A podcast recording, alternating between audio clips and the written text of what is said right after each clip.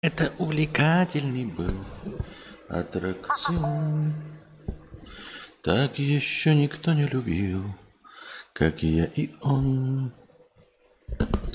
Здравствуйте, дорогие подписчики и подписчицы. С вами вновь ежедневный подкаст Константина Кадавра. И я его ведущий Константин Кадавр. Э, стараюсь следить за тем, чтобы не трясти ногами и, соответственно, сам не трястись в камере. Понятное дело, что это какое-то это что-то такое легко неврологическое. И, в принципе, если за этим следить, то можно уследить, но что-то не всегда получается.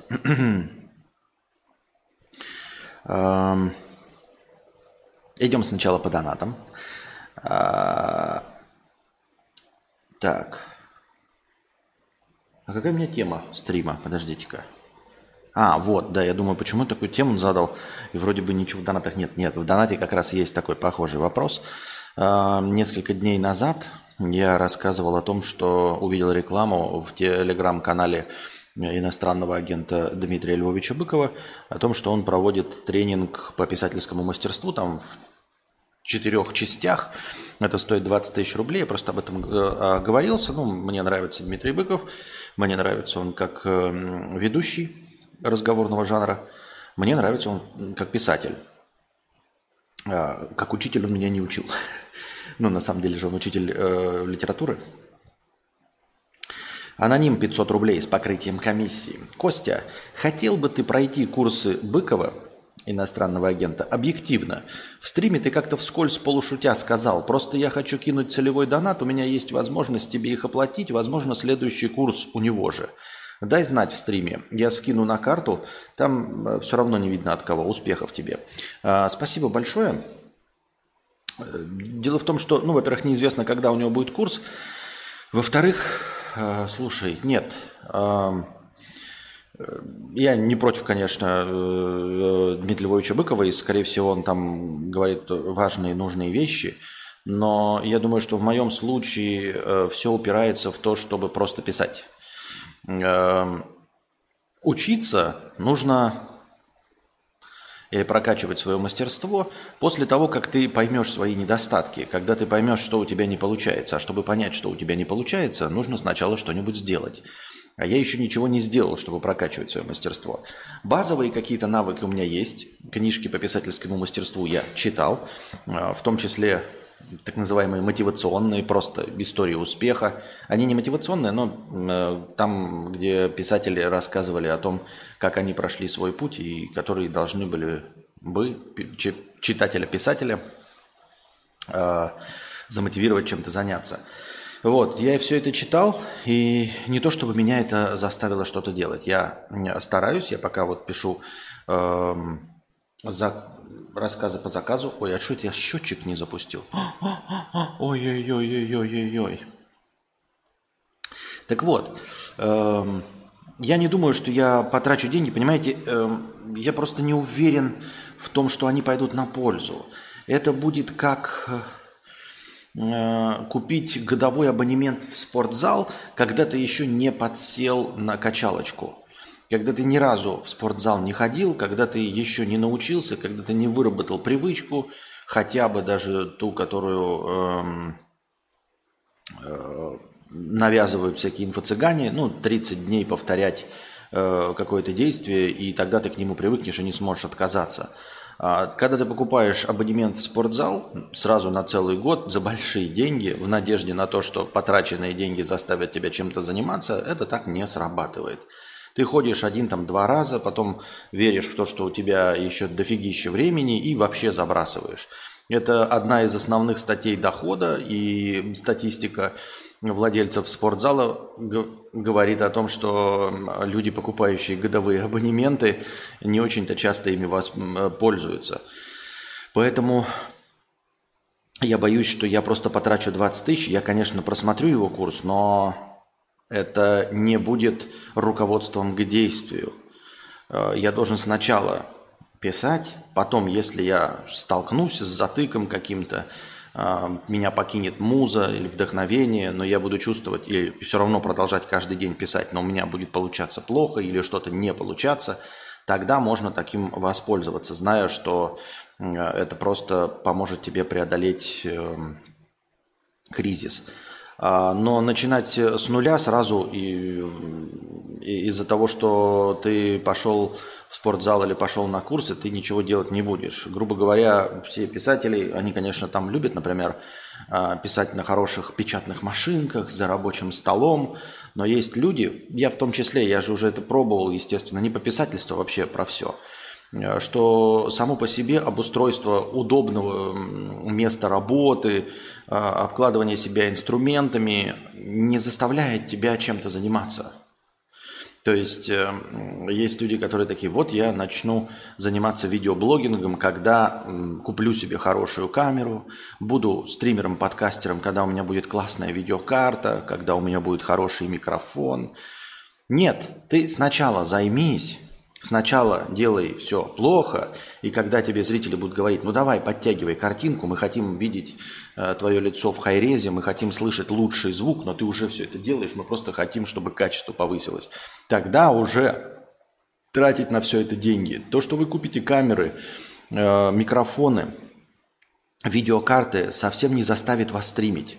Мы не говорим об успехе, может быть, это просто хобби, но это не заставит вас стримить. Нужно сначала начать фотографировать тем, что у вас есть. На Nokia 3310, на смартфон, на, какой-то старый, на какую-то старую мыльницу, выпрошенную у родственников. И когда ты уже не сможешь не фотографировать, и ты захочешь прокачаться, после этого покупать себе дорогой фотоаппарат там, беззеркалку, зеркалку, APS-C-матрицу, там, full frame и все остальное – вот, я так шел по своему пути хобби фотографии. То есть я хотел очень себе дорогой фотоаппарат, но фотографировать я начал задолго до того, как э, э, купил себе первый э, настоящий отдельный фотоаппарат. Вот. И точности также, э, ребята, вы не начнете там писать красивый код из-за того, что купите себе механическую клавиатуру, а, а обкладетесь мониторами. Нет, вы сначала начните писать, а потом уже вот это все.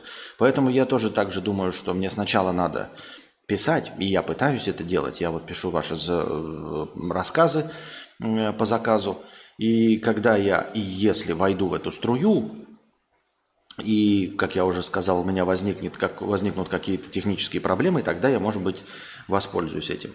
Я не против денег. за деньги я всегда, всегда за. Но если ты хочешь конкретно целевой донат – то я не хочу, чтобы ты тратил деньги э, на то, что мне, как мне кажется, сейчас не принесет пользы. То есть я обожаю деньги, но это точности так же, как если бы ты мне сказал, а давай купим тебе, там, я не знаю, годовой пропуск в Доту 2, да, там, с самыми лучшими скинами, ну или что там есть в Доте 2. Э, или, например, видеокарту, чтобы я играл. Я люблю играть, но я там люблю на консолях играть, и я тоже откажусь, несмотря на то, что видеокарта будет стоить дорого, я же не смогу эти деньги потратить на себя. Я тоже буду потратить их там на вот эту Dota 2, но я же не в нее не играю. И не научусь играть, я не стану в нее играть. И поэтому они будут потрачены впустую. Понимаешь? То есть, либо вообще не донать, либо просто донать на настроение там, или за то, что я делаю, за то, что я уже сделал какие-то влоги. А вот целевые донаты вот конкретно на это пока не своевременно. Техника пока, ту -ту -ту, дорогие друзья, мне никакая не нужна. Э, Анастасия бы не против, конечно, компьютер заменить, потому что сейчас мы делим один компьютер. Теперь у нас рабочая станция, как оказалось, на двоих. Теперь мы э, вместе стримим, не одновременно, по очереди. И теперь э, MacBook еще и выступает в качестве рабочего инструмента для Насти. Так получилось, да, смотрите, что я и рассказы пишу на нем. А, и влоги снимаю, и монтирую, пока у меня запал не пропал. И теперь еще это стримерская станция для нас обоих. Вот, хотя а, такой натужной задачи для него изначально не ставилось. И тем не менее, я все равно уверен, что я стал снимать влоги не потому, что у меня техника. Техника, конечно, дает удобство. То есть она мне кайфово на нем монтировать. Мне нравится, что я даже не делаю прокси-файлы. То есть я просто заливаю тупо 4К 60 FPS файлы и прям в, в, в, в прямом эфире их монтирую. То есть мне никаких затыков нет, ничего. Не создаю, как я уже сказал, уменьшенные э, версии файлов, чтобы они легче обрабатывались. И в конце ставлю на рендер, и у меня рендер занимает меньше времени, чем идет сам файл. Это просто божественно, если честно, конечно, ребята. Но это э, добавляет удовольствие. Влоги я стал снимать не потому, что мне стало удобно монтировать. А просто инструмент мне потом помог. На, что касается, э, это я развиваю эту тему дальше, насчет вообще курсов, э, мотивационных вот этих тренингов, всяких коучей личностного роста. Нужно ли это в принципе? Вот что вы думаете по этому поводу? А, честно говоря, я не против. То есть вот этого инфо-цыганства, если оно работает. Но я вижу в нем только э, решение задачи именно мотивации. То есть вот эти все тренеры, курсы и все остальное, они на самом деле ничему не учат. Ты не узнаешь там ничего нового э, с технической стороны. Э, даже по курсам продаж, там, как разговаривать, тебе все это рассказывают, и создается впечатление, что ты этого не знал, но это все не важно. Главная задача, которую они решают, это мотивируют тебя работать. Ну, какую-то часть населения, которые э, могут впитывать такую информацию, которые э, заряжаются энергией от тренера, они начинают этим заниматься не потому, что их научили чему-то, и они узнали новые техники продаж. Нет, они просто получают заряд энергии. В это я верю, в принципе, легко и просто. Точности так же я, например, ну, когда брался за похудание, там, Э, я долгое время смотрел вот лекции про похудение, смотришь, как люди худеют до и после, очень много это у тебя в ленте попадается, и это заставляет тебя как-то двигаться. Э, писать меня заставляет чтение книг. Я читаю, и меня вдохновляет то, как получается у людей, как это классно и интересно. То есть, насколько человек вот просто сел и на бумаге создал мир – и мне хочется так же. Мне нравится, когда красиво пишут, когда читаешь вслух, и вот просто как водичка льется, это все прекрасно. И поэтому я думаю, что э, как мотиваторы они работают. И, и тренеры в том числе, да, даже по спорту, э, они говорят, что у тебя все получится, что они создают такой, знаете, вайп вокруг вас, что они следят за вашим питанием, хотя вы сами можете за этим всем следить. Но когда другой человек за этим следит, когда он как-то вовлечен, когда ты имеешь перед ним ответственность, ты занимаешься всем этим гораздо усерднее. А, но, как я уже сказал, э, знания никакие на самом деле не даются. А, и если ты даже что-то новое узнал, это не то, благодаря чему ты начинаешь работать. Благодаря э, чему ты начинаешь работать, это мотивация. Я сегодня видел еще один э, тикток, там показали какого-то миллиардера, айтишника, и у него спрашивали, вот ты ходил на какие-нибудь курсы, тренинги, каким-нибудь мотиватором и всему остальному, и он стоит и улыбается. Вы знаете, у меня просто не было времени. Я вот 16 лет просто вкалываю как черт, ну, пытаюсь что-то делать все время. И он не сказал, что это плохо, он не сказал, что они не работают. Он просто сказал, у меня нет времени, потому что я работаю, потому что я делаю, потому что я вкалываю. То есть у него достаточно его мотивационной части, внутренней энергии, чтобы чем-то заниматься. И ему вот как раз это все не нужно, не потому что у него нет времени, а потому что он достаточно целеустремлен, чтобы заниматься этому самому, этим самому. И все. Вот, а плохого ничего сказано не было.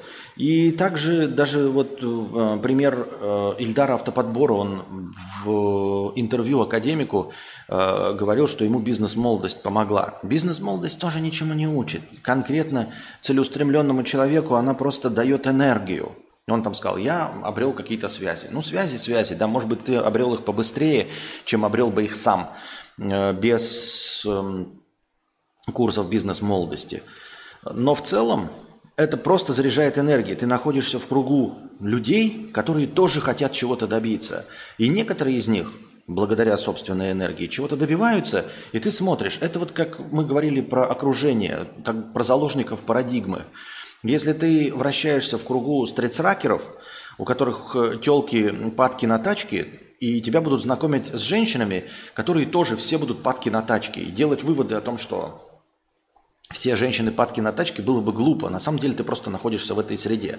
Так вот, поместив себя в среду амбициозных молодых людей, может быть, даже не всех, у которых все получается, но настроенных на работу, э, постоянно какой-то кипиш э, творящих, то ты, естественно, тоже э, ну, как видишь, что все вокруг двигаются, и хочешь тоже вместе со всеми э, совершать какой-то движ. Это как э, приезжая из провинции в Москву, ты начинаешь быстрее идти. Я вот иду медленно, я вижу, как поток мимо меня идет, но в конце концов, в конце дня у меня болят ноги. Я такой думаю, ну я же шел медленнее всех. На самом деле ни хрена не медленнее. То есть я медленнее их шел, но из-за того, что поток очень быстро идет, я все равно набирал скорость. Потому что ты видишь, как вокруг тебя все куда-то бегут по направлению. И ты в этом же направлении двигаешься, но начинаешь двигаться быстрее, потому что все вокруг тебя движутся в этом же направлении быстрее тебя. Так это работает. Ничего плохого в этом нет. Стоит ли это таких денег? Ну, таких денег, как у этого Тима Робинса, конечно, не стоит. Наверное, не стоит большинства курсов если вы не понимаете, что, зачем и почему и куда вы идете. Я думаю, что такой результат можно получить просто от э, инфо-цыганства в интернете. То есть смотреть ролики и этим же вдохновляться, не обязательно платить деньги. Но то, что это работает, я думаю, что работает. Я занимаюсь компьютерной графикой, и там чем глубже, тем больше нюансов. Ты либо собираешь это со всего интернета по крупицам – и читаешь документацию к софту, либо тебе человеческим языком все объясняют на курсе. Ну, нет, ну ты нет, мы говорим про э, я именно в разрезе э, курсов, коучей, мотивационного роста, вот этого. Ты говоришь про конкретно обучение. Естественно, университетское образование и школьное образование – это не курсы, это не коучи, не тренинги личностного роста. Тут вообще никаких вопросов нет. Ну, все только упирается в качество преподаваемого курса. Если преподаватель знает больше тебя и умеет это доносить, то, естественно, ты получишь э, знания больше и быстрее. Ну и тоже, есть люди, наверное, которые впитывают лучшую информацию, читая книжки, э, нежели прослушивая ее. По своему опыту скажу. Ну, слушайте, я ходил и на компьютерные курсы в глубоком детстве. Они меня как... Э, э, начинающего пользователя очень сильно прокачали. В году, по-моему, 98-м я ходил на курсы вот для начинающих компук- компуктерщиков, и там же еще совместно был Word и Excel. Меня научили пользоваться Word, Excel и стать опытным пользователем компьютера настолько хорошо, что я потом, когда через много лет уже э, устраивался на первые работы, я знал Word и Excel лучше, чем все ну, лучше, чем а, бухгалтера, лучше, чем кто-либо работающий э, за компьютером долгие годы. Просто потому, что тебе показывали базу, ты знал, как решить проблемы. Э, и казалось бы, да, такое простое, вот основы компьютерной грамотности Word и Excel, но тем не менее это дало прям мощный буст, то есть в понимании структуры того, кто, что и как и чего работает. Насчет, вот, например, университетского образования, например, нельзя сказать, что я получил много знаний, хотя я и был отчислен за большую тупость. Но здесь, мне кажется, все-таки есть качество преподавания.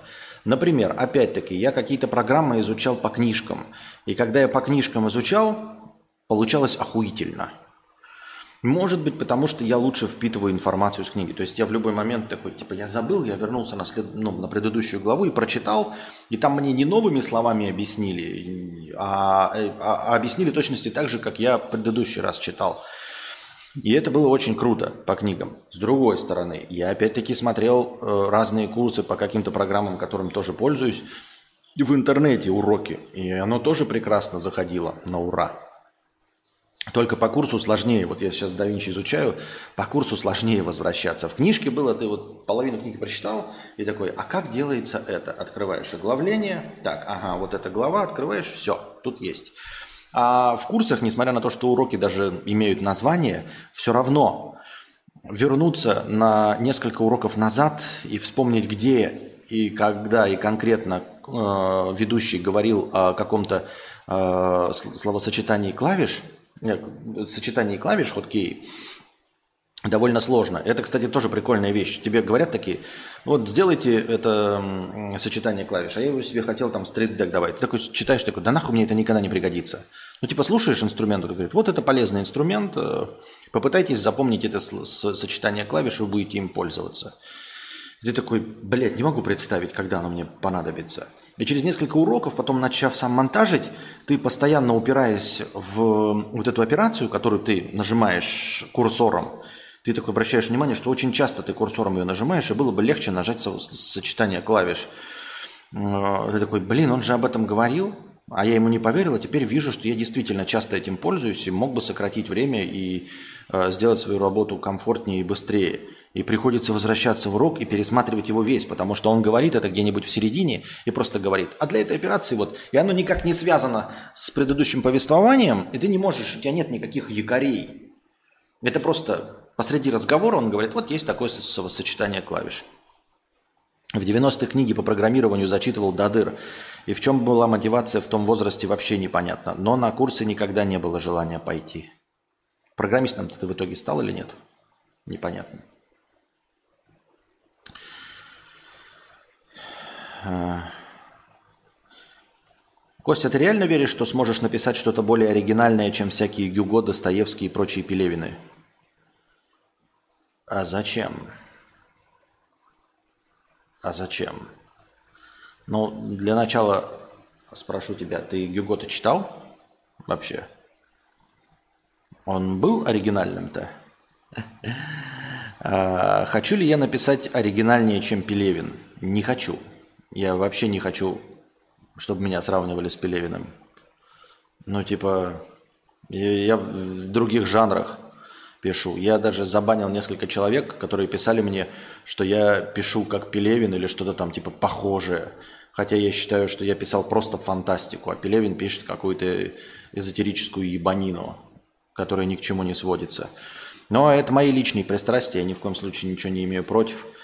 А, но я не хочу ни как Пелевин, ни лучше Пелевин. Понимаешь, лучше Пелевина это значит, типа, хочу ли я быть лучше, чем а, иностранный агент Моргенштерн.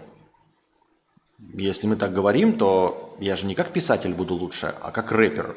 Хочу ли я быть рэпером? Нет. Поэтому вот в рамках писательства хочу ли быть лучше Пелевина? В точности так же не хочу, как не хочу быть лучше Моргенштерна, иностранного агента. Потому что я не хочу, чтобы люди такие, мы, вы занимаетесь одним делом. Спасибо, но нет. Фантастику я люблю, я люблю современную прозу, иногда могу почитать фэнтези, но я не хочу и не читаю Пелевина. Um, на чем бишь я остановился? А, оригинальнее, чем всякие Гюго. Вы читали Гюго? Я читал Гюго. Если говорить о фабуле, например, одной известной его книжки, оп, что это такое? Настроение пришло? По-моему, настроение пришло. Да, пришло настроение 10 долларов через УЗДТ. УЗДТ. Спасибо, пришло настроение через УЗДТ.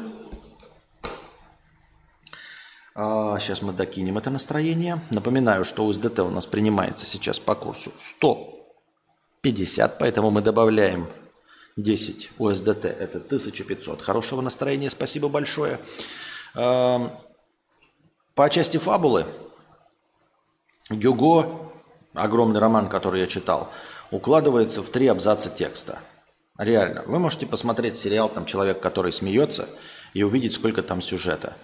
Он там очень много чего писал, там очень много букв, а, там а, прекрасно, наверное, с исторической точки зрения раскрывается мизансцена – ну, то есть все, что происходит вокруг, ты понимаешь э, атмосферу, проникаешься тем, какие исторические события происходят вокруг. Но, в общем-то, сама история человека, который смеется, и его взаимодействие с компрочекосами описывается в трех абзацах.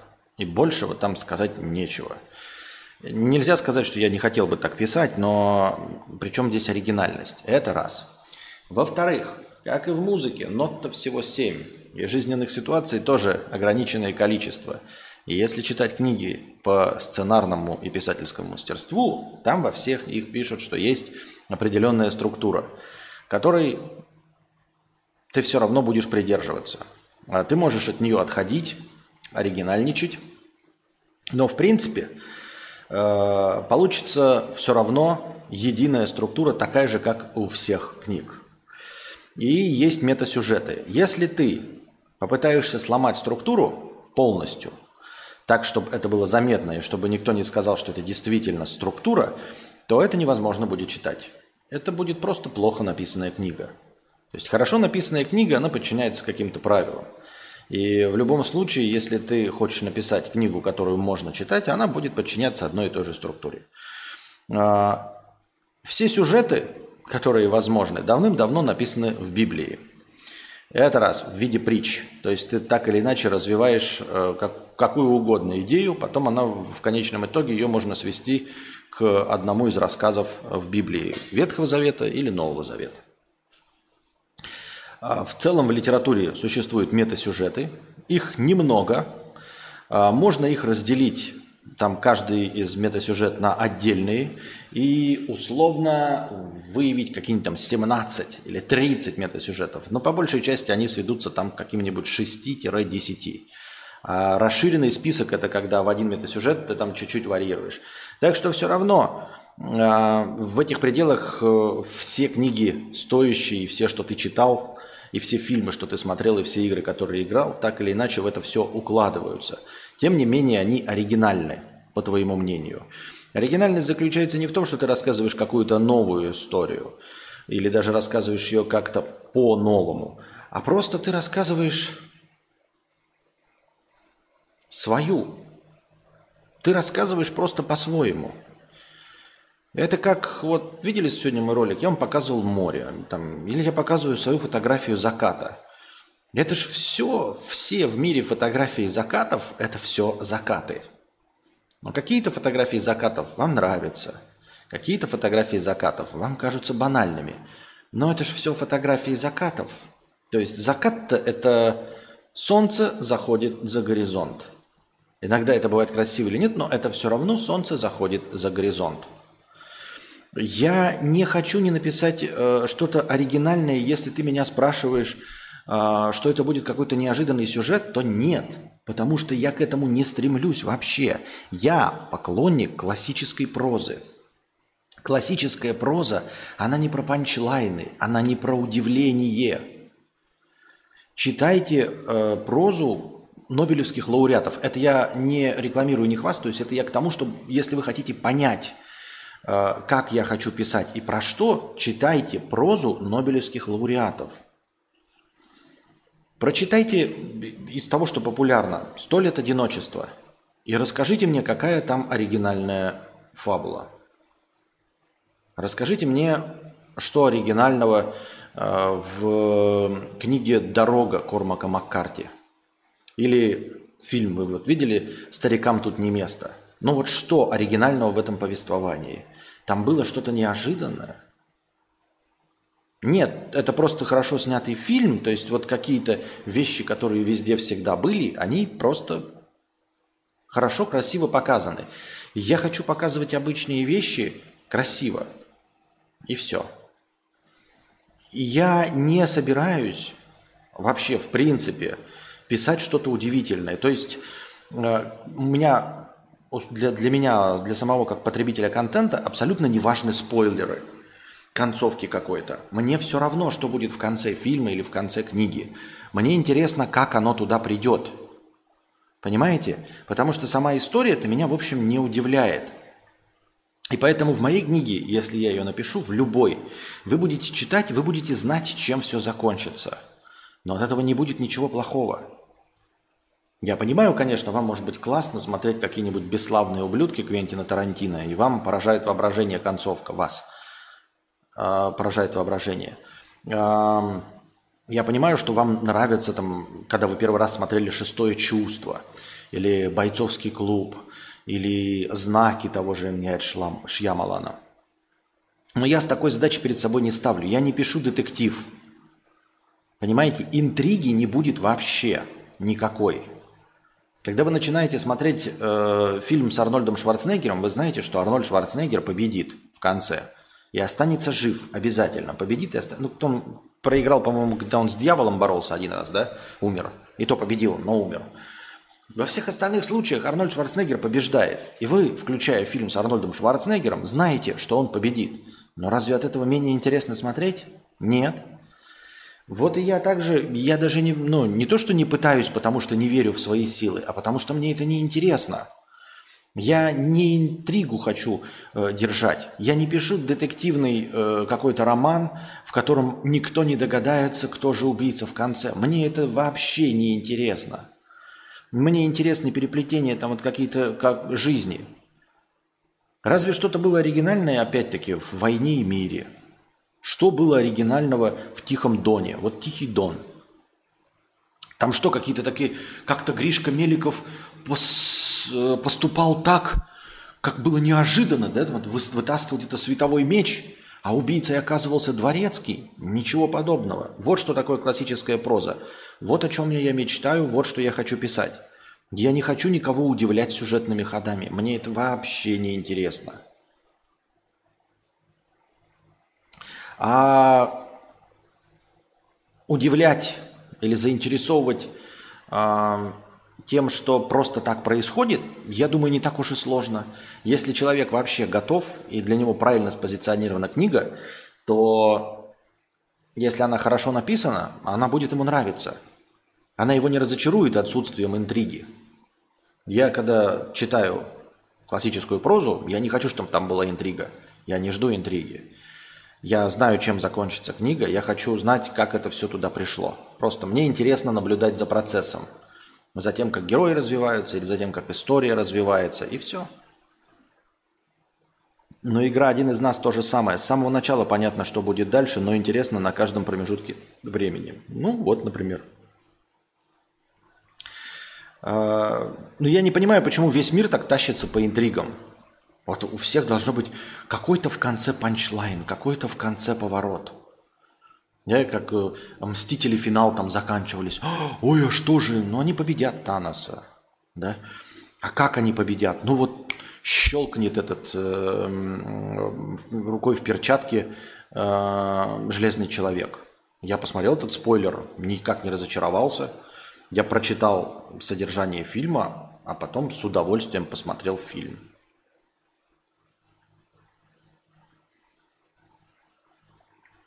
Я знаю, что тебе не нравится фильм «Мама».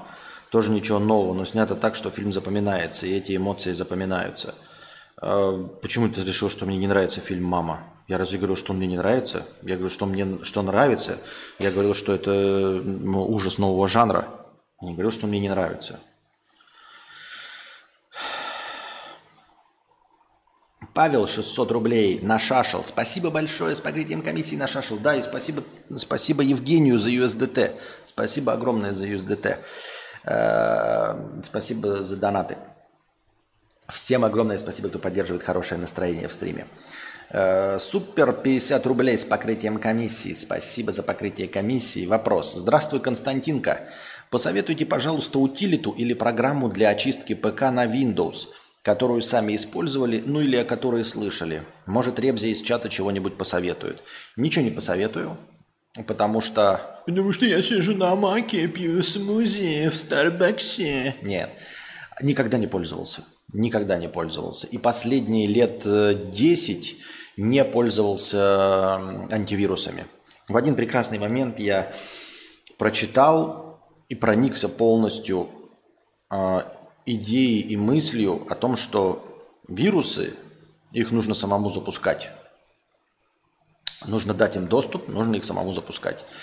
Если вести себя правильно в интернете, не нажимать на ссылки, не открывать письма, ничего из этой хуйни не делать, то никаких вирусов у вас на компе не будет. И у меня не было на компе вирусов. У меня не было, вот за 10 лет не было никаких вирусов. Ни, ни разу мой комп не полетел от вирусов. Ни разу мои счета не были скомпрометированы э, благодаря вирусам. Э, ничего у меня не было не украдено при помощи троянов и вирусов, потому что я ничего не запускал. Просто, ну, не нужно иметь 7 пядей во лбу, чтобы не запускать файл с окончанием exe или bat. А, или не открывать какие-то левые ссылки, чтобы они автоматически запускались. И я не пользовался никакими антивирусами, ни, ни, ни, ни пиратскими, никаким, просто не пользовался и все. Э, я не то чтобы призываю вас, но я просто говорю вам, что на самом деле можно жить без антивирусов. Я думаю, что сейчас эта идея вообще не нова.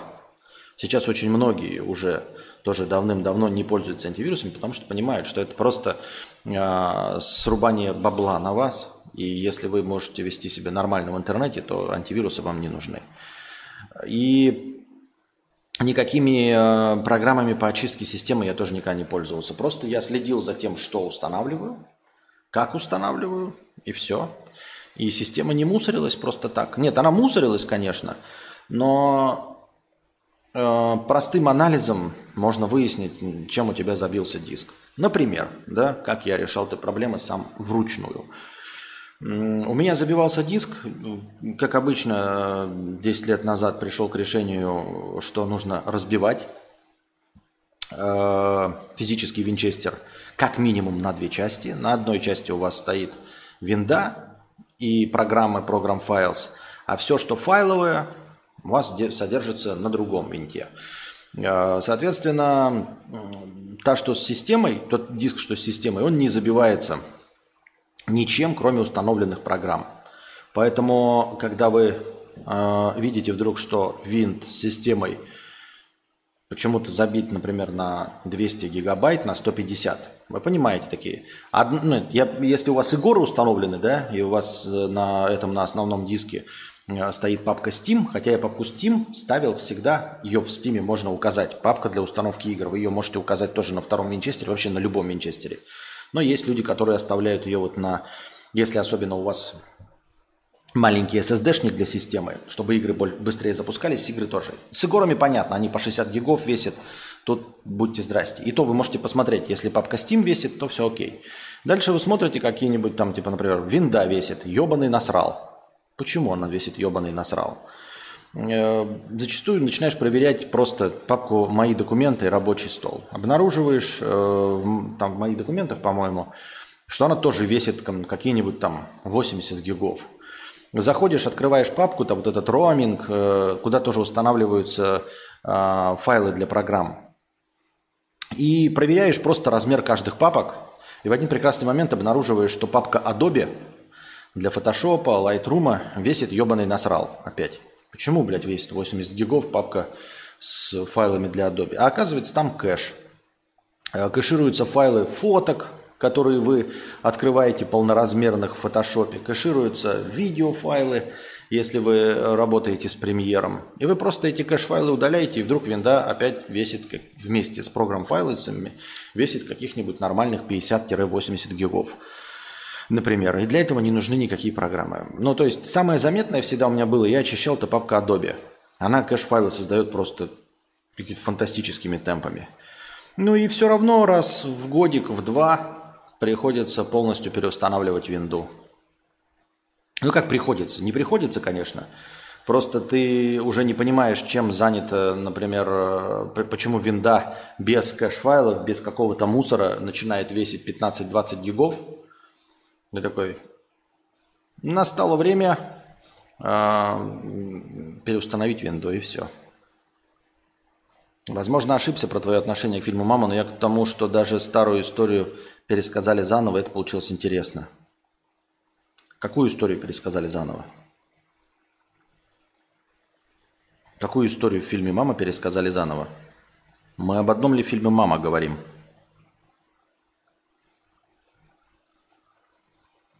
Так, раздел «Вопросы».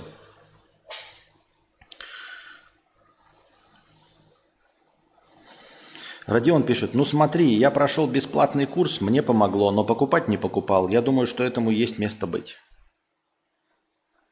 Как ваше здоровье? Не мучает ли изжога, геморрой, боли в пояснице? Как себя чувствуете? Не на, свои, не на все 42 еще?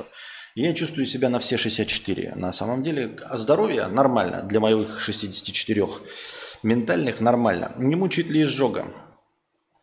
Иногда мучает, но по большей части мучает э, когда я поем прямо перед сном плотно.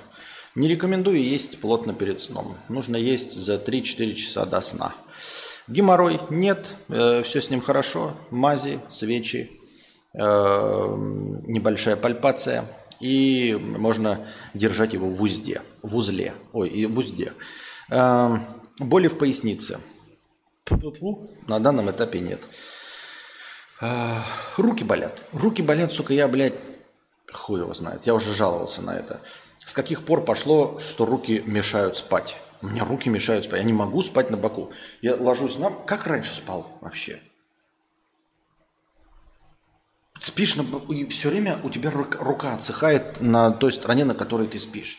Как раньше-то? Куда это плечо-то? Как раньше ты спал? Почему раньше плечо никогда и рука не мешали? Сейчас дико мешают. Вообще на боку невозможно спать. Просыпаешься с отсохшими руками. А, Эльгар, здравствуйте, Константин. Вы употребляли когда-нибудь снотворное и как вы засыпаете в тишине под подкасты, стримы, музыку? Засыпаем полностью в тишине, когда уже полностью выключим телефоны, с Анастасией засыпаем. А, снотворными не пользовался, пользовался вот этим мелатонином, да?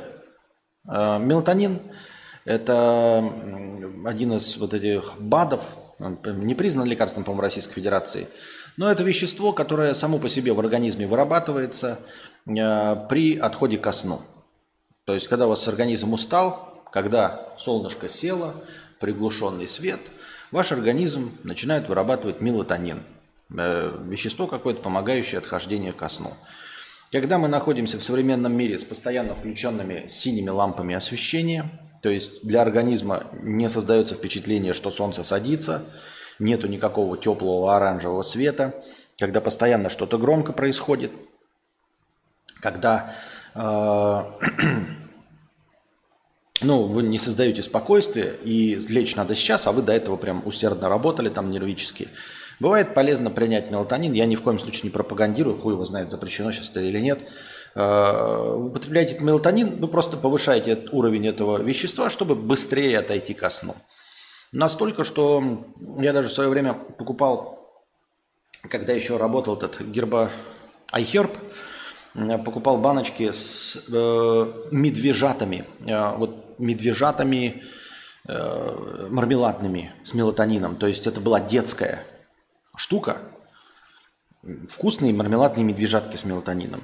И мне кажется, может быть это эффект плацебо, но мне кажется, что мелатонин реально помогает побыстрее, послаще и поглубже заснуть. Больше никаких снотворных никогда не принимал. Делает ли меня пассивная жизненная позиция говном? Я никому не помогаю ни физически, ни денежно, хотя сегодня полно людей, кому нужна помощь. Но я ничего не делаю. И не то, чтобы нету возможности помочь. Просто не хочется показывать, э, показываться с людьми, взаимодействовать. Денег мне жалко. И перед собой вроде и не стыдно за такое. Но вот перед другими я не хочу, чтобы люди знали о том, какой я. Слушай, если ты имеешь ты, жизненная позиция пассивная, пассивная жизненная позиция, это не значит, что ты говно. Но если ты имеешь в виду а, именно не помогать... Вот слушай, я не знаю. С одной стороны говорят, что самое... А,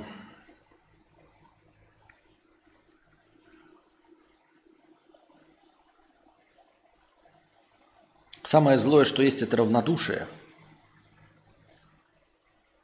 У тебя на самом деле насрать. Ты не помогаешь, как ты говоришь, вот денег жалко. Денег жалко, потому что ты не видишь чужие проблемы. Потому что ты ими не проникаешься. Не потому что не хочешь помочь. Ты, ты думаешь, я бы помог, я бы помог, если бы проблема была действительно важной. Э, если бы я действительно кому-то необходима была моя помощь, я бы помог. А сейчас вот эта проблема для человека не очень важна. Не буду давать ему денег. Не буду помогать. Не хватает эмпатии. Или ты просто равнодушен ко всему этому. Хорошо ли это? Или плохо? Бывает ли хорошо или плохо в современном мире? Как сказать? Как сказать? Не могу даже дать оценку этому всему. С одной стороны, я точности такой же. Но я оправдываюсь, например, другим. Тем, что люди, в общем-то, говно. И не то, чтобы стоит кому-то помогать. Ну, по большей части люди говно. То есть, если случайно вот стоят люди, да, и ты такой, сколько поставить можно денег на то, что этот человек говно? Я могу поставить 100 рублей, что он говно, и, скорее всего, я выиграю. То есть, э, не то, чтобы он, конечно, объективно там какое-то говно, имеется в виду маньяк Чикатило, нет. Имеется в виду, что вы опишете, например, несколько действий, произведенных этим человеком за последнюю неделю – и часть из этих действий я обязательно оценю как поступок мудака. Или поведение мудака. Не будет такого, что я вот, вот человек показал, да, вот случайно, и мне такие, вот этот человек вот с понедельника по воскресенье делал вот это, вот это, говорил это, это, э, высказывался так-то, так-то. Я такой, блядь, все хорошо, действительно добрый и хороший человек. Нет, Поэтому, как я уже и говорил, вот когда едешь по трассе, да, но я никогда с этим не сталкивался, не знаю, как я поступлю, но если чисто теоретически, я еду по трассе вижу аварию или у кого-то что-то сломалось, у меня никогда не возникает помочь желание. Потому что я знаю, что этот человек не включал поворотники. Потому что он пидор, блядь, на дороге и не включал поворотники. А почему я это знаю? А потому что никто не включает поворотники. Понимаешь, когда все вокруг мудаки, даже любой человек там случайный попавший в беду такой, ну он заслужил это, потому что он мудак. А почему он мудак? А потому что все мудаки. Вот, я оправдываюсь этим. И поэтому, если помогаешь когда-то, то помогаешь э, своим друзьям и знакомым, которые тоже мудаки, да, но это твои близкие. Вот и все. Помогай своим близким, людям, которые тебе приятны. Они знакомые люди, они такие, все люди мудаки, но знакомые твои, это приятные тебе люди, а незнакомые тебе еще и неприятны. Поэтому успокойся. Нахрен надо. Посмотри, если сомневаешься, ну, что такое, а вдруг это хороший человек, ну просто подумай, как часто ты видел хороших людей вообще, которым стоило бы помочь. А почему не покупаете во владение мопедик? Сколько стоит в месячном эквиваленте? Разве нельзя в случае экстренного отъезда отдать его на неспешную продажу АК Костяну?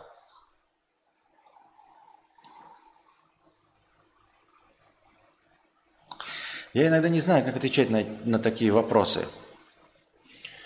А, интересно, пользоваться было бы такой риторикой а, в своих э, интересно в своих интересах. Но вот я сказал, да, в своем влоге, что аренда мопедика стоит 200 долларов. Ну, это, конечно, дороговато.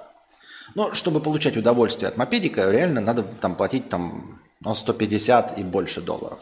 Конечно, можно снять дешевле. А, но удовольствия от этого не будет.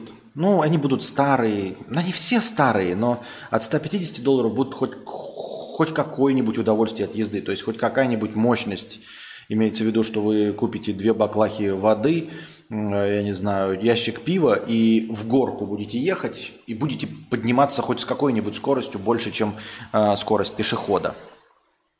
Поэтому надо будет платить. И вот я сказал, что мопедик стоит 200 долларов, и меня человек спрашивает, а почему вы не покупаете во владение мопедик? Я говорю, мопедик обязательно нужен, и он стоит 200 долларов в месяц. И человек спрашивает, а почему вы не покупаете э, во владение мопедик?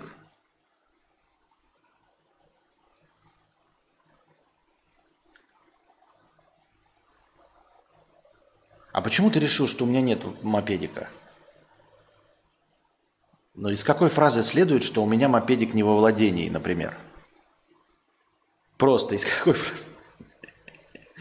Я сказал, что он нужен – и он стоит хороший, 200 долларов в месяц. Ну ладно, от 150, окей. Но почему вы решили-то, что у меня не во владении? Как из влога это... Я там разве сказал, что я снимаю? Я посчитал суммы, чтобы это не было лучезарно.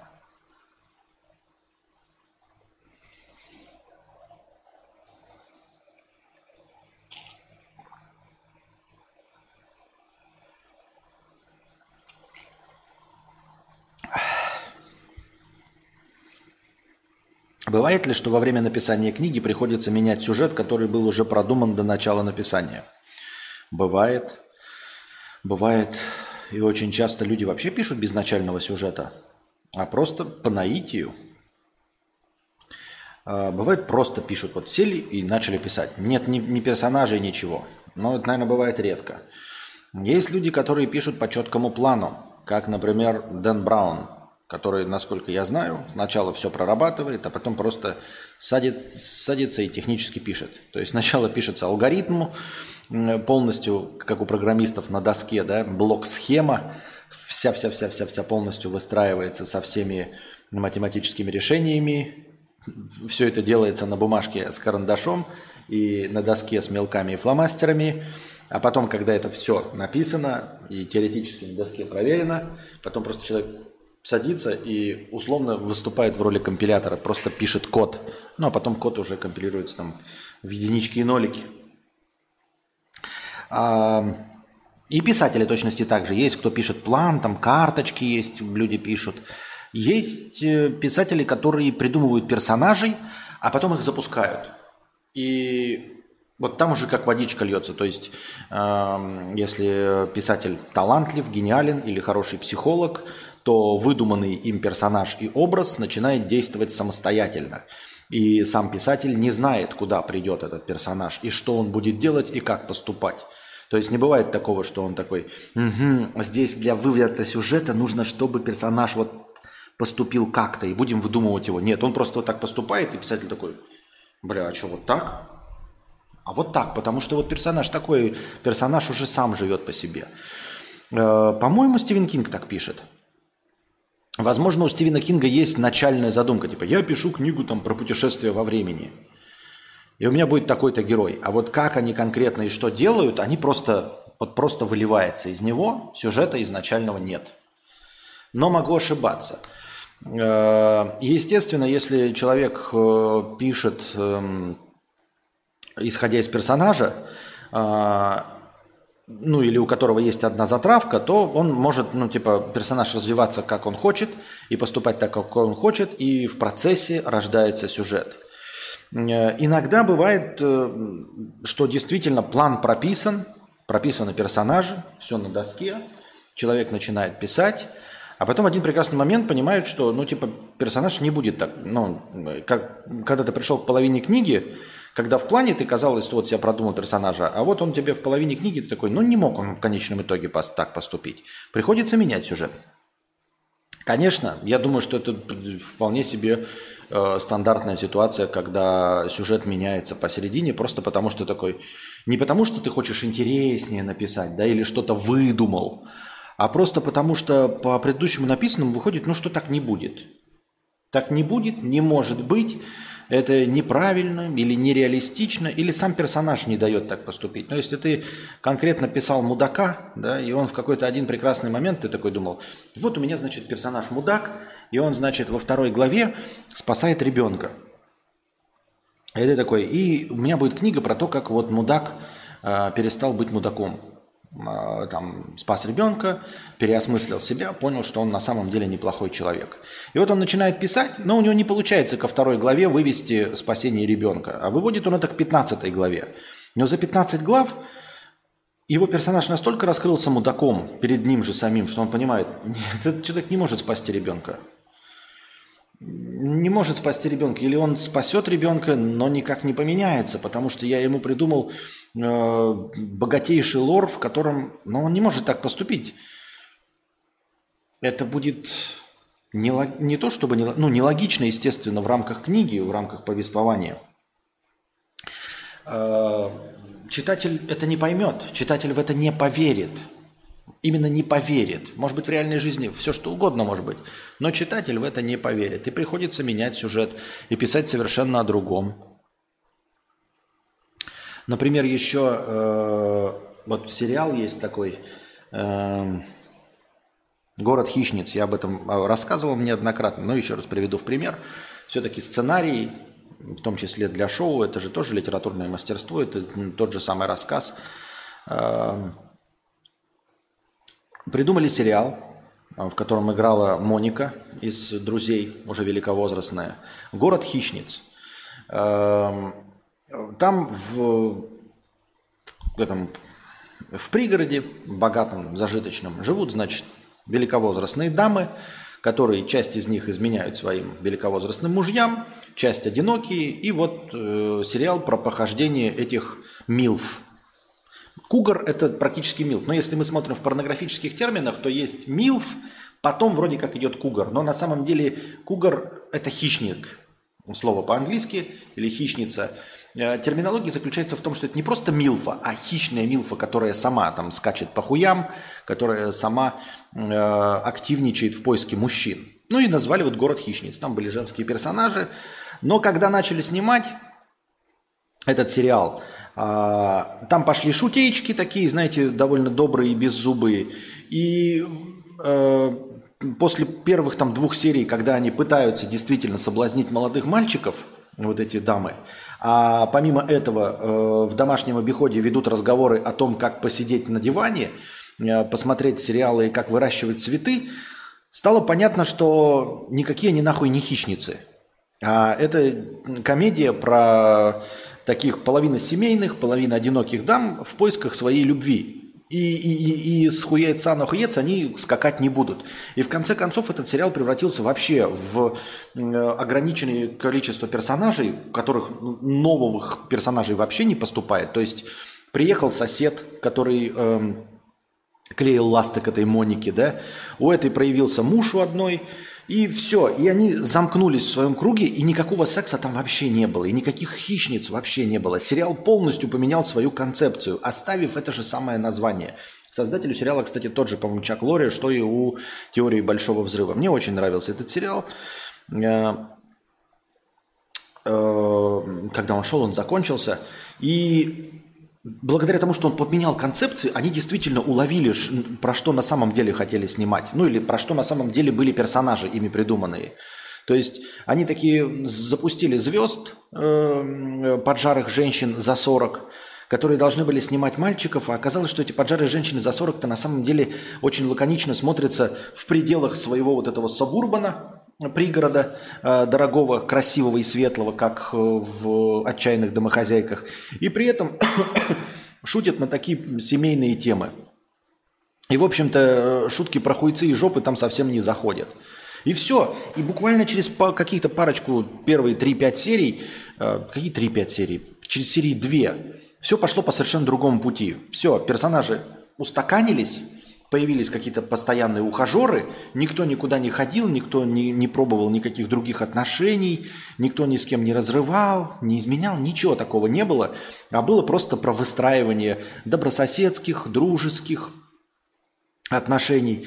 А, и там даже в начале заставки э, у этот Чак Лори, вот эти создатели, они писали какие-то, и в конце сериала они тоже писали какие-то текстовые вставки, это же было еще и в теории Большого Взрыва. Ну и, в общем, там в конце заставки показывалась картинка, и там писалась какая-нибудь забавная фраза. И там даже в конце какого-то третьего, четвертого сезона, я могу ошибаться, ну, в общем, где-то уже за половину сериала, там в одной серии было написано, типа, а мы вообще, кто-нибудь помнит, почему мы назвали сериал «Город хищниц»? Типа «Город хищниц» и подпись такая.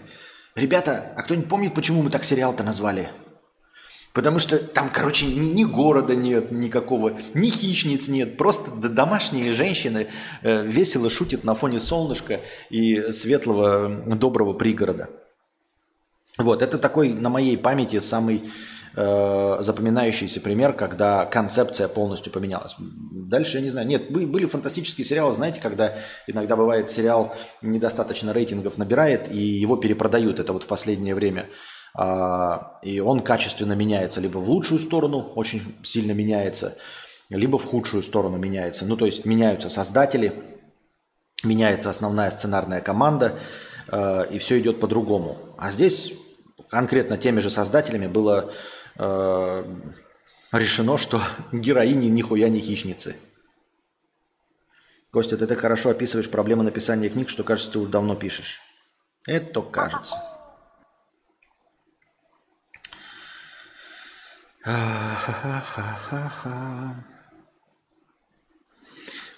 Пять процентов на рынках БАДов и добавок просто не содержат или какие-то крупицы обещанной полезности, а еще и могут всякие аллергены и прочие вредности содержать. Это рынок в мире сложно контролируем. Возможно. Хочешь заняться поставками мопедиков во Вьетнам? Нет, зачем они здесь дешевы? Кому они нужны тут? Неконкурентная вообще абсолютная среда. Точнее, сильно конкурентная. Алекс Бипи, тысяча рублей с покрытием комиссии. Спасибо большое, Алекс Бипи, за продолжение нашего сегодняшнего банкета. Спать еще не хочется. Может, посидим еще немного? Ну, посидим еще немного. А, не хотел бы электросамокат купить или электровелосипед, аналог мопедика и гемора меньше с ним? Хотел бы. Хотел бы. Но я не уверен, что... Я не уверен, что мы можем здесь продолжать оставаться. Понимаете, с ежемесячными поездками за границу, покупками виз туда и обратно, мы очень хотим куда-то переместиться, где с визами доступнее. И опять-таки, мы не хотим перемещаться дальше по Юго-Восточной Азии. Хотим в Европу, ну потому что в Юго-Восточной Азии мы пожили. Попробовали, попытались. Интересно, но хотелось бы попытаться что-то другое. Хотелось бы попытаться там, где говорят на английском. Вот. Тем более мы сюда-то выбирали, потому что э, ну, здесь товарищи, друзья э, были продолжительное время. А зачем ехать на какие-нибудь там Бали или условные Таиланды? Что нам там делать? Там никого нет. Когда мы думали, куда ехать из Казахстана, была фишечка поехать встретиться с друзьями. Мы встретились с друзьями. Друзья уехали, вернулись к себе домой спустя два месяца. А, для чего нам ехать в Таиланд? Там нас кто ждет? Там нас кто ждет? Насчет электросамоката и электровелосипеда. Вот поэтому э, нужно платить деньги, чтобы его купить. И Э, с моим уровнем продаж, это значит потерять как минимум в два раза цену при перепродаже, при переезде. Хочется ли тратить большие деньги на это? Если бы электросамокат, электровелосипед, знаете, как электромотоцикл, вот это было бы да, это было бы огонь. А так переходить с одного маломощного агрегата на другой маломощный агрегат, чтобы что, зачем и почему? Ну, то есть для чего мне сейчас вот это нужно? Для чего мне электросамокат? Какой он мне даст сейчас Э, прирост в чем? В мощности, в мобильности ничего не даст. Все так же будет влазить всего две баклахи пива. О, воды, естественно. И электровелосипед, чтобы что? Про мелатонин говорят наоборот, добавляет очень много активного вещества. Сербия. Ну или не Сербия. Я не знаю. Я не знаю, я не понимаю.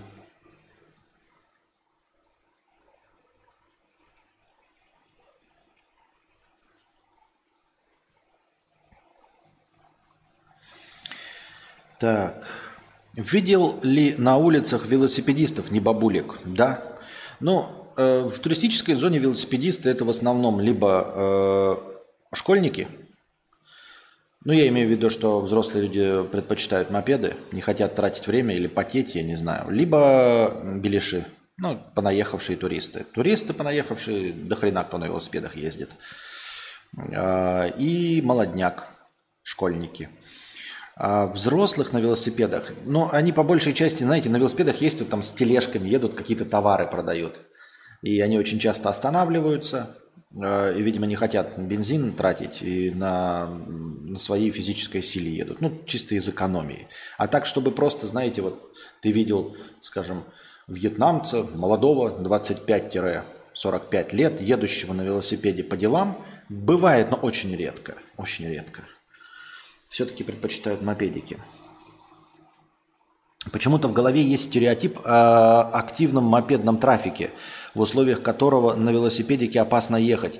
Или трафик всегда как во влоге последнем. И вот да, там, где предпоследнем. А, во влоге показан трафик немножечко меньше, чем он может быть, то есть к вечеру может побольше, да, там в городе э, в час пик тоже побольше, но в целом это все-таки провинция, это не центр.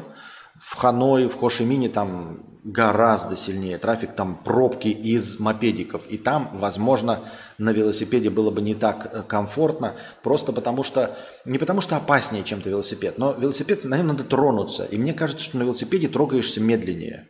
Потому что мопедик, ну вот он реально маломощный, но ты с ним срываешься сразу в скорость.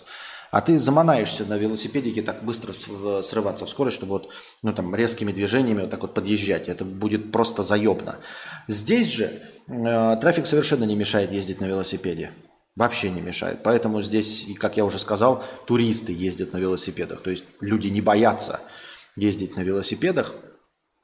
Они, естественно, не ездят так, как э, на мопедиках, как мы едем. Мы на мопедиках можем друг друга обгонять, например, да, вот едет мопедик медленно, ты его можешь обогнать, поддав чуть-чуть газу. Если машина едет, да, ты ее тоже можешь обогнать.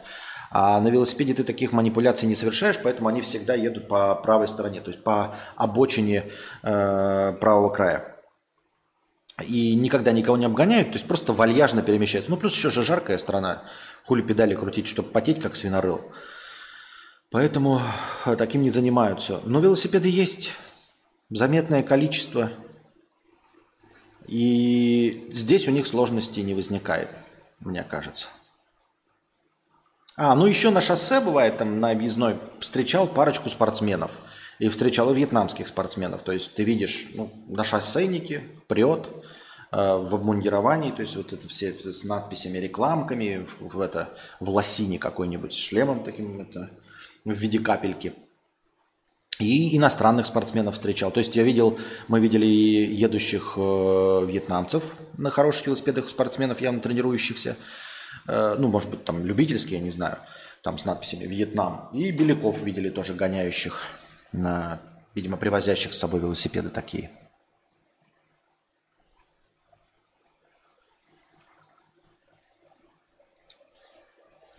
В Сербии Костя может спиться, там Юра. Ну, во-первых, я не знаю, где Юра, если честно. Я имею в виду территориально в Сербии, я не знаю, где Юра. Если бы знал, не сказал, но я не знаю, где.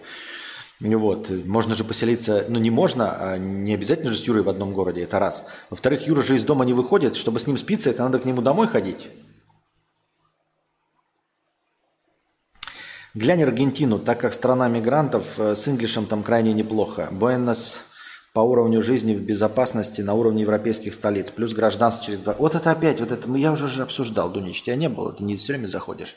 Я уже обсуждал эти сказочные. Мне не нравится, что так много блогеров вдруг ни с того ни с сего начали рекламировать Аргентину. Почему-то замалчивают рядом стоящие Чили, которые практически та же самая по условиям. Аргентина – это бедная страна, не в плохом смысле этого слова, в которой очень сильная большая инфляция, не забываем, да. Э, преступность в Буэнос-Айресе может хорошая, но и цены, как и в любой столице, естественно, побольше, чем везде. Соответственно, за городом и больше преступности, и преступность там существует. Если посмотришь другие ролики, там люди говорят, вот идешь, там, там снимает, он говорит, ты либо держи телефон, либо убери его нахуй, потому что у тебя его вырвут. Могут вырвать телефон, в Аргентине, э, если ты снимаешь. Это раз. Во-вторых, э, все там, опять-таки, если не смотреть э, рекламирующие ролики, то можно обратить внимание, что люди чуть более, чуть менее ангажированные, скажем так, рассказывают о том, что в Аргентине очень многое решается по рукопожатности, по коррупции – или даже не по коррупции, а по добрососедскому отношению. То есть надо со всеми ручкаться, со всеми улыбаться, со всеми дружить. И вот эта вот э, схема через два года без языка ты получаешь гражданство, это не через два года, а от двух лет. Чтобы через два года получить гражданство, нужно познакомиться со всеми местными чиновниками, дружить со всеми в миграционной службе, потому что ничего им не мешает мурыжить тебя годами. Никто там два года не жил еще после начала э, войны, чтобы делать такие выводы. те, кто получил там гражданство, они уехали в спокойные времена, когда их никто туда не гнал. А кто уезжает в спокойные времена в страну, как Аргентина? Очень расторопные люди, очень открытые, очень экстравертные люди. Естественно, те люди э, и могут получить гражданство через два года. Понимаешь, эти люди и израильское гражданство получают за два дня – эти люди могут получить и визу в Америку с закрытым посольством. Они поехали в Аргентину и через два года получили гражданство. И потом оказывается, что они по именам всех знают в миграционной, всех своих полицейских знают, всех, со всеми судьями ручкаются и всем им торты давали. А ты это умеешь делать? Я не умею. Я не могу объяснить вьетнамской э, официантке, что мне нужен э, лед, например. Да? И я не знаю, как это делать. Вот. И те, кто получил это гражданство, еще раз, мы берем два года, да, если от, от двух лет, это те люди, которые приехали в спокойные времена. Это достаточно амбициозные, целеустремленные, расторопные люди, которым, которых ничего не заставляло в Аргентину ехать. Они ехали, потому что они хотели. И, естественно, такие расторопные люди могут через два года получить гражданство. А когда приезжают такие, как я, которые вынуждены были э, свалить, которые не умеют общаться ни с кем, даже с носителями своего языка, которые не умеют улыбаться, не умеют ручкаться, не умеют давать взятки, не умеют всем быть угодными. Вот. А, ничто не мешает таким людям тянуть с гражданством 5-10 лет. Там нет ограничения. Нет такого, что типа через два года, если вы живете, вы получаете гражданство. Нет. Через два года минимум, вы можете начать процедуру получения гражданства. Процедура получения гражданства таким э, неприятным ЧСВшным э, хуйлаком, как ты, Константин Кадавр, будет занимать 10 лет. Потому что ты э, не приносил торты, ты э, не приносил конвертики, а я не знаю, как давать конвертики. Я их в России не знал, как давать. Я в Казахстане не знал, как давать, во Вьетнаме не знаю, как давать. И не буду знать, как их давать в Аргентине. Рекомендую посмотреть видосы Максима Миронова про Аргентину. Чел 15 лет живет с семьей. Вот это да, 15 лет живет и рассказывает всю правду про Аргентину для человека, который приехал месяц назад. Серьезно, Дунич? Я тебе могу рассказать про жизнь в Белгороде. Офигительно, блядь. Белгород идеальный. Вот, э, э, я знаю, где находятся все магазины, все рынки. Ты не поверишь, я знаю, где находятся все общественные туалеты. Я знаю в Белгороде, потому что за секунд. Я знаю, в какое здание можно зайти, э, как пройти, чтобы бесплатно поссать во всех зданиях. Ты уверен, что хоть кто-нибудь, приехавший за мной, за месяц может вообще найти место, где поссать, кроме центра города в Макдональдсе? Ты серьезно? Рекомендуешь посмотреть видос человека, который 15 лет живет в стране? Он нихуя не знает про страну. Нихуя не знает про страну. Со стороны человека, который только что въехал. Ничего он не знает, абсолютно. Это максимально бесполезный человек. Просто, блядь, бесполезнее некуда. Серьезно? Человек 15 лет живет, он нихуя не знает про проблемы человека, только что въезжающего. Он живет там всю свою жизнь, блядь, 15 лет. Он все э, знает для человека, живущего 15 лет там. Он знает, как им улыбаться, он знает, кланяться им или руку подавать. Можно ли разговаривать с женщиной или нельзя разговаривать с женщиной. А ты заезжаешь, блядь, ты даже не знаешь, блядь, что, можно ли улыбнуться чужому ребенку. Или тебе сразу ебало набьют.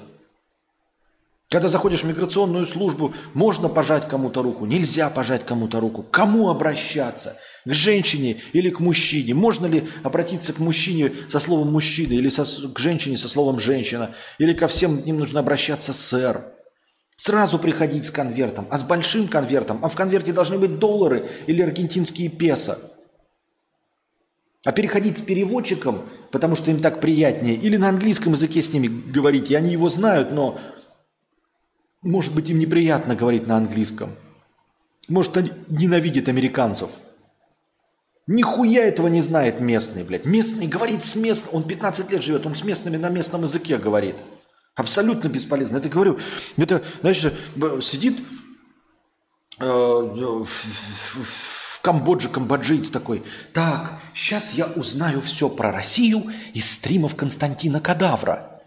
Ведь он же уже 42 года живет в России. Сейчас я все узнаю про Россию. Матушку из стримов Константина Кадавра. И Константин Кадавр, конечно, такой, блядь, ебать, у него там столько видосов. Вот все узнаю про Россию. Что ты узнаешь от меня? Нихуя. Он меня послушает такой, ебать, там цыгане могут наебать на 6 тысяч рублей. Я рассказываю только про такие вещи. Никто поворотники не включает. И сидит такой камбоджиец. Ебать, что там вообще творится? По словам этого дегенерата, там никто не включает поворотники. Но это ведь не так. Там цыгане, которые могут наебать на 6 тысяч рублей. И продается только шаурма везде. Везде только шаурма. Все ездят на Volkswagen Polo, влажный бетон. Я смотрел на сайтах поставки автомобилей. У Volkswagen нет в каталоге цвета влажный бетон. Где он его купил, блядь? Почему у него все цвета влажный бетон?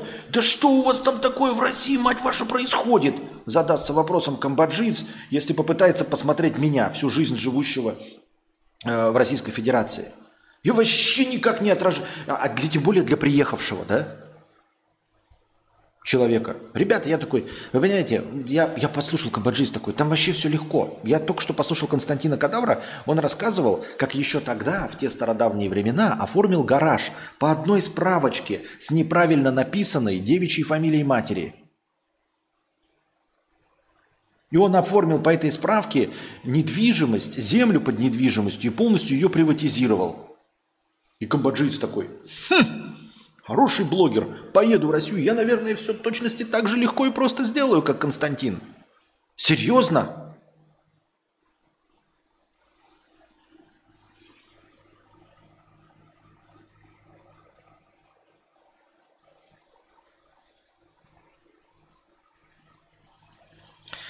Гештальт пишет, Аргентина это дно, Костя, не ведись. И вообще Южная Америка мимо, это как одна большая Мексика. Я не говорю, что там плохо, я просто не понимаю, откуда такая э, массовая рекламная волна Аргентины пошла. Чтобы что, зачем и почему, и что движет такими людьми. В США, знаю, граждане России через Мексику заезжают. Правда, там и держат сначала в заключении. Это для тех, кому прям очень горит именно в Америку. Ну да-да-да, это как э, Лиска заехала, да?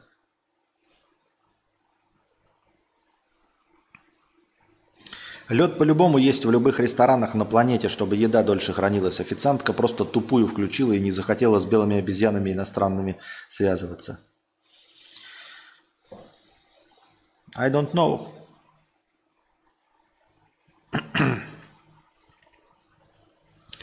Утренний стандартный рабочий-крестьянский княжеский привет с отставанием. Спасибо. И тебе привет, Андрей. Привет, Андрей. Есть полтора мнения по поводу глобальной оценки того, что там не недорого. Нужно, думаю, делать как минимум поправку на то, что это оценка стоимости жизни фактически на круглогодичном курорте. Я еще раз, я не понимаю, почему все в ролике не слушают, что я говорю. Я же говорю, да, через 15 лет или через 8 вы найдете и обретете себе место, которое будет стоить дешевле. У Костяна охуительный дом по охуительной цене. Просто у него охуительнейший дом по охуительнейшей цене у Костяна. Вы не поверите, если бы э, у меня было бы предложение, как у Костяна, ну вот такой дом по его цене, э, мы бы платили здесь каждый месяц за визаран, вот ездить, если жить в таком доме, по такой цене. Это бы все окупало. Это бы окупало не то, что по стоимости, а просто про, по качеству жилья, по качеству вот его хором с его ценой. А, любой визаран бы окупался. Но это Костян. Он живет тут три года, и у него жена вьетнамка, которая пойдет и поговорит с любым вьетнамцем на вьетнамском родном языке. Вы понимаете разницу? Можно Можно, еще раз, я в ролике это и сказал. Но если вы заедете, и если вы не расторопнее меня, то нихуя вы не получите и не найдете. На это нужно тратить время, нужно э, получать опыт. Можно и дешевле мопедики найти, и мопедик можно купить, но стоит ли его покупать, например, как я и сказал, с визаранами? Вы хотите долго жить в месте, где вам каждую месяц нужно выезжать за границу за 150 долларов? Вам нужно в этом месте жить? Вы долго продержитесь? Вы скажете, я продержусь, продержусь 3 месяца. И вот за эти три месяца вы реально думаете, что вы найдете все дешевые магазины, вы, облазив все кафешки, найдете ту кафешку, где будет действительно дешевые морепродукты. Они будут, они есть. Но вы за три месяца, которые там выдержите на таких визаранах, вы это найдете? Вы найдете. Я не нашел. Я про что и говорил. Что заезжает блогер, который умудряется со всеми разговаривать. Привет! Идущим по улице людям говорить. Вот он и находит. Ну вы-то такие, вы-то зрители такие, вот он блогер-миллионник. Я прожил полгода в Таиланде, я прожил полгода на Гоа, я прожил полгода в Боливии, я прожил полгода в, на, в республике Чад, я лазил на горы, я познакомился с Илоном Маском, я знаю маму э, Эштона Качера, я э, пил пиво э, с Морицем Бляйптроем, э, вот, и приехал я во Вьетнам, Живу здесь всего какие-то 4 года. Вы знаете, тут дешево. Константин Кадавр, пиздлявое чмо. Давайте по пунктам. Мой мопед, который сняла э, моя э, бывшая э, вьетнамка мне, стоит мне всего 10 долларов. Вот. А еще мой богатый друг из Швейцарии купил здесь себе э, виллу но большую часть года он проводит у себя в Швейцарии. И 11 месяцев в году его вилла простаивает. Он э, уговорил меня э, пожить на его вилле, просто чтобы последить за ее сохранностью. И еще мне доплачивает деньги. Константин Кадавр пиздобол. У меня под рукой рынок, на который я езжу в 5 утра. Я познакомился со всеми торгашами. И они мне дают еще скидочку в 10% в 5 утра на всю морепродукцию – а Константин Кадавр увидел Прингл за 150. Вот лох! Не слушайте его, ребята. Приезжайте, это страна рай. Можно жить на вилле и еще и получать деньги. Можно снять мопедик за 10 долларов. Можно покупать на рынке э, дешевые морепродукты. Видите, я же все это сделал. А Константин просто тупой, он нихуя ничего не может. Может быть. Вы сможете повторить этого человека, а может быть, вы сможете повторить мой опыт. Я задаю вам вопрос. Вот вы же зрители, вы же не блогеры. Вы же, если бы вы были блогер, если бы вы были настолько расторопными, настолько разговорчивыми, как этот блогер, то, наверное, наверное, вы бы и были блогерами. Или вы зарабатывали бы достаточно денег, и тогда бы вообще не смотрели мои ролики про цены, правильно? Если бы вы были настолько расторопными, как этот человек, вы бы зарабатывали достаточно денег, чтобы вообще не думать о том, сколько стоит вилла, сколько стоят морепродукты, сколько стоит мопедик, электрический, новый мотоцикл Дукати, Бугати Вейрон. Правильно? Есть у меня подозрение, что зрители, которые меня смотрят, они не такие расторопные, как блогер-миллионник, а скорее всего унылая какашка такая, как я, которая не умеет общаться, не машет руками на улице, не заводит знакомства с местными, потому что не заводит знакомства даже с русскоязычными в России. У вас по пять друзей, не более. И теперь вопрос. Чей опыт, скорее всего, вы сможете повторить? Мне почему-то кажется, что мой. Но если вы хотите верить в россказни э, блогеров, которые не вы, милости просим, приезжайте, доказывайте самому себе, что я был неправ. Я думаю, что вот этот вот кусочек можно вырезать под нарезочку и в качестве дополнения к э, влогу перезалить.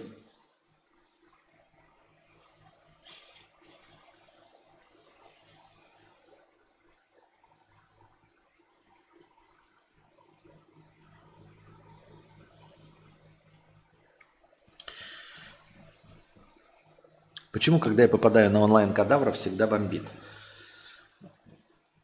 Кадавра не знаю, я Константин К. Я бы еще сделал жирную поправку на то, что это, блин, какое-то муйне.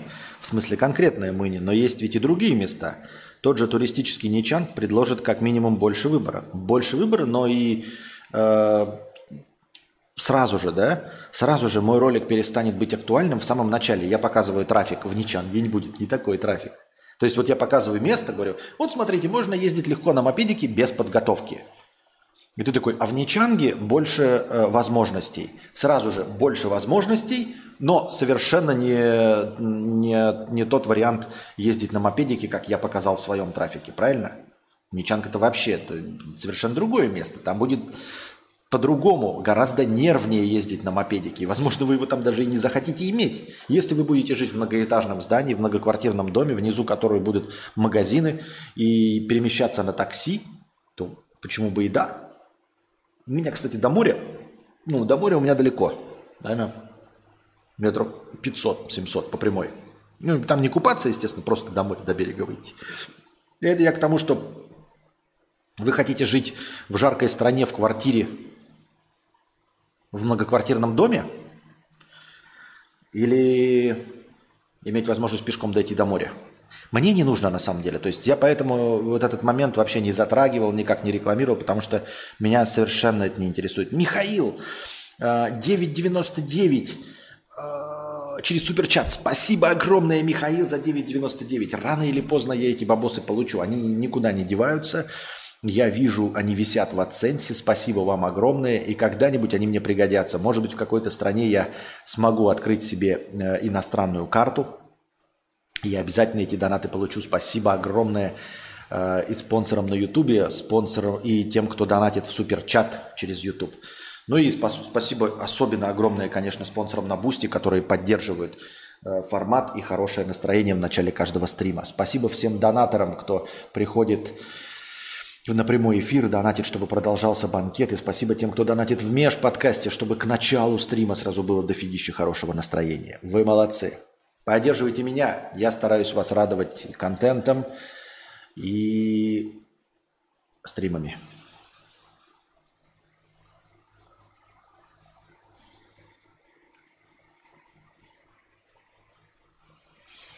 Да я не спорю, что у Костина выгоднее и дешевле. Вопрос просто в том, что вот лично тебе или другому турику приехать в рандомное место с еще более низкой ценой вряд ли получится. А, месячный визарант, конечно, такая. Э, вопрос просто в том, что вот лично... Нет, можно и туристу приехать, я говорю.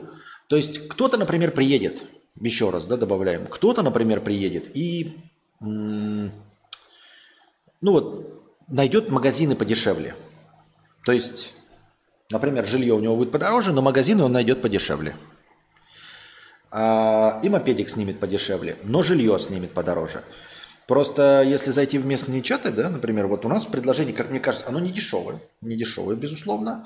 То есть можно найти гораздо дешевле даже в туристической зоне.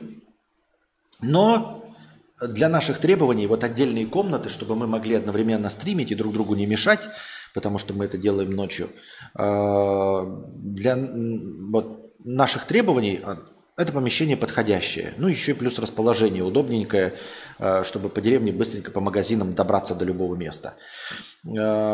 Если же просто вот заехать, то сразу найти хорошее предложение не получится. То есть, возможно, наоборот, вначале ты будешь больше платить за аренду жилья, но поскольку ты расторопный, ты найдешь подешевле магазины.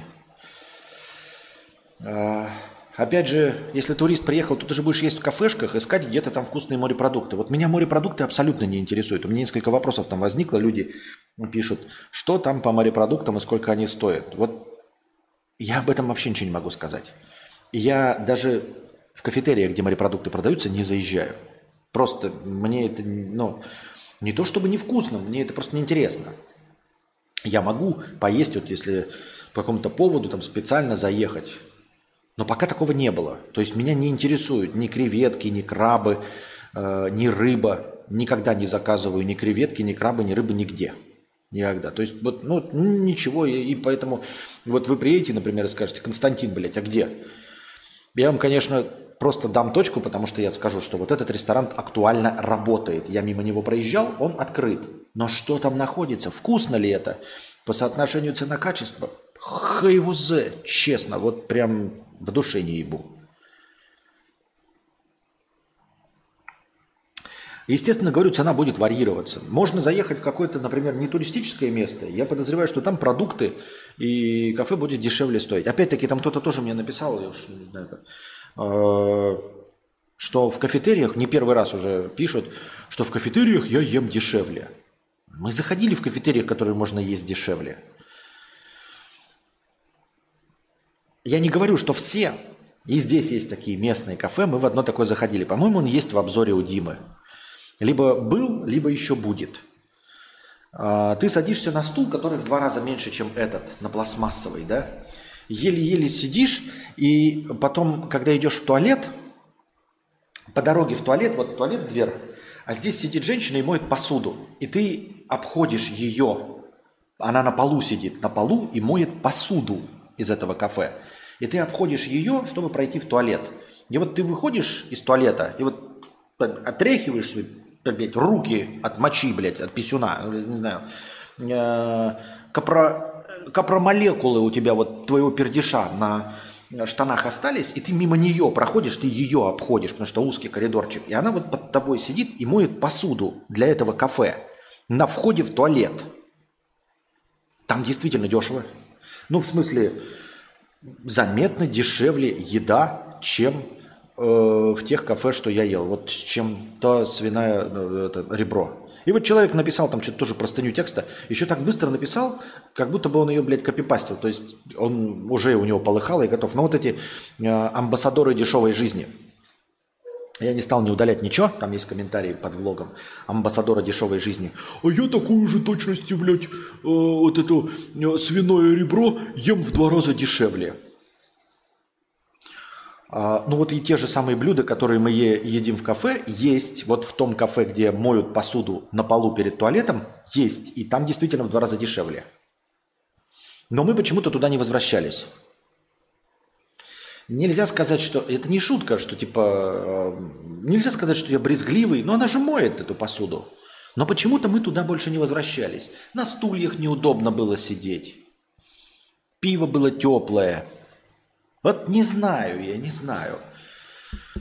Да, дешевле. Так, так, точности так же, понимаете, вы, вы проецируете свой опыт вот в России. Вы же можете тоже в дешевой какой-нибудь там забегаловке, тошниловке поесть. Или вы можете поесть шавуху в какой-нибудь донерной кебабной в городе. Или можете поесть э, шавуху, лежащую на прилавке э, возле вокзала. Я задаюсь вопросом, задаюсь вам вопрос. Вот вы где предпочитаете есть шавуху?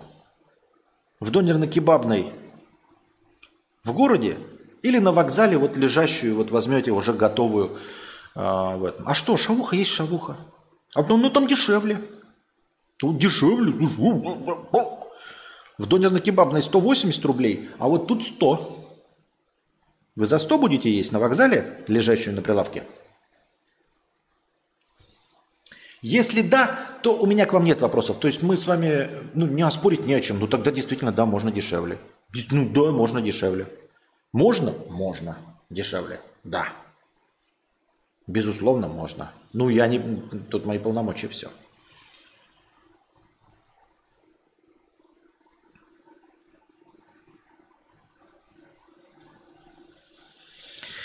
Я с Ничанга, и все сказанное про Аргентину, как будто про это место – Каждый день ворует телефоны и всем похуй на это. Местные гайцы ловят беляшей, чтобы взять денег.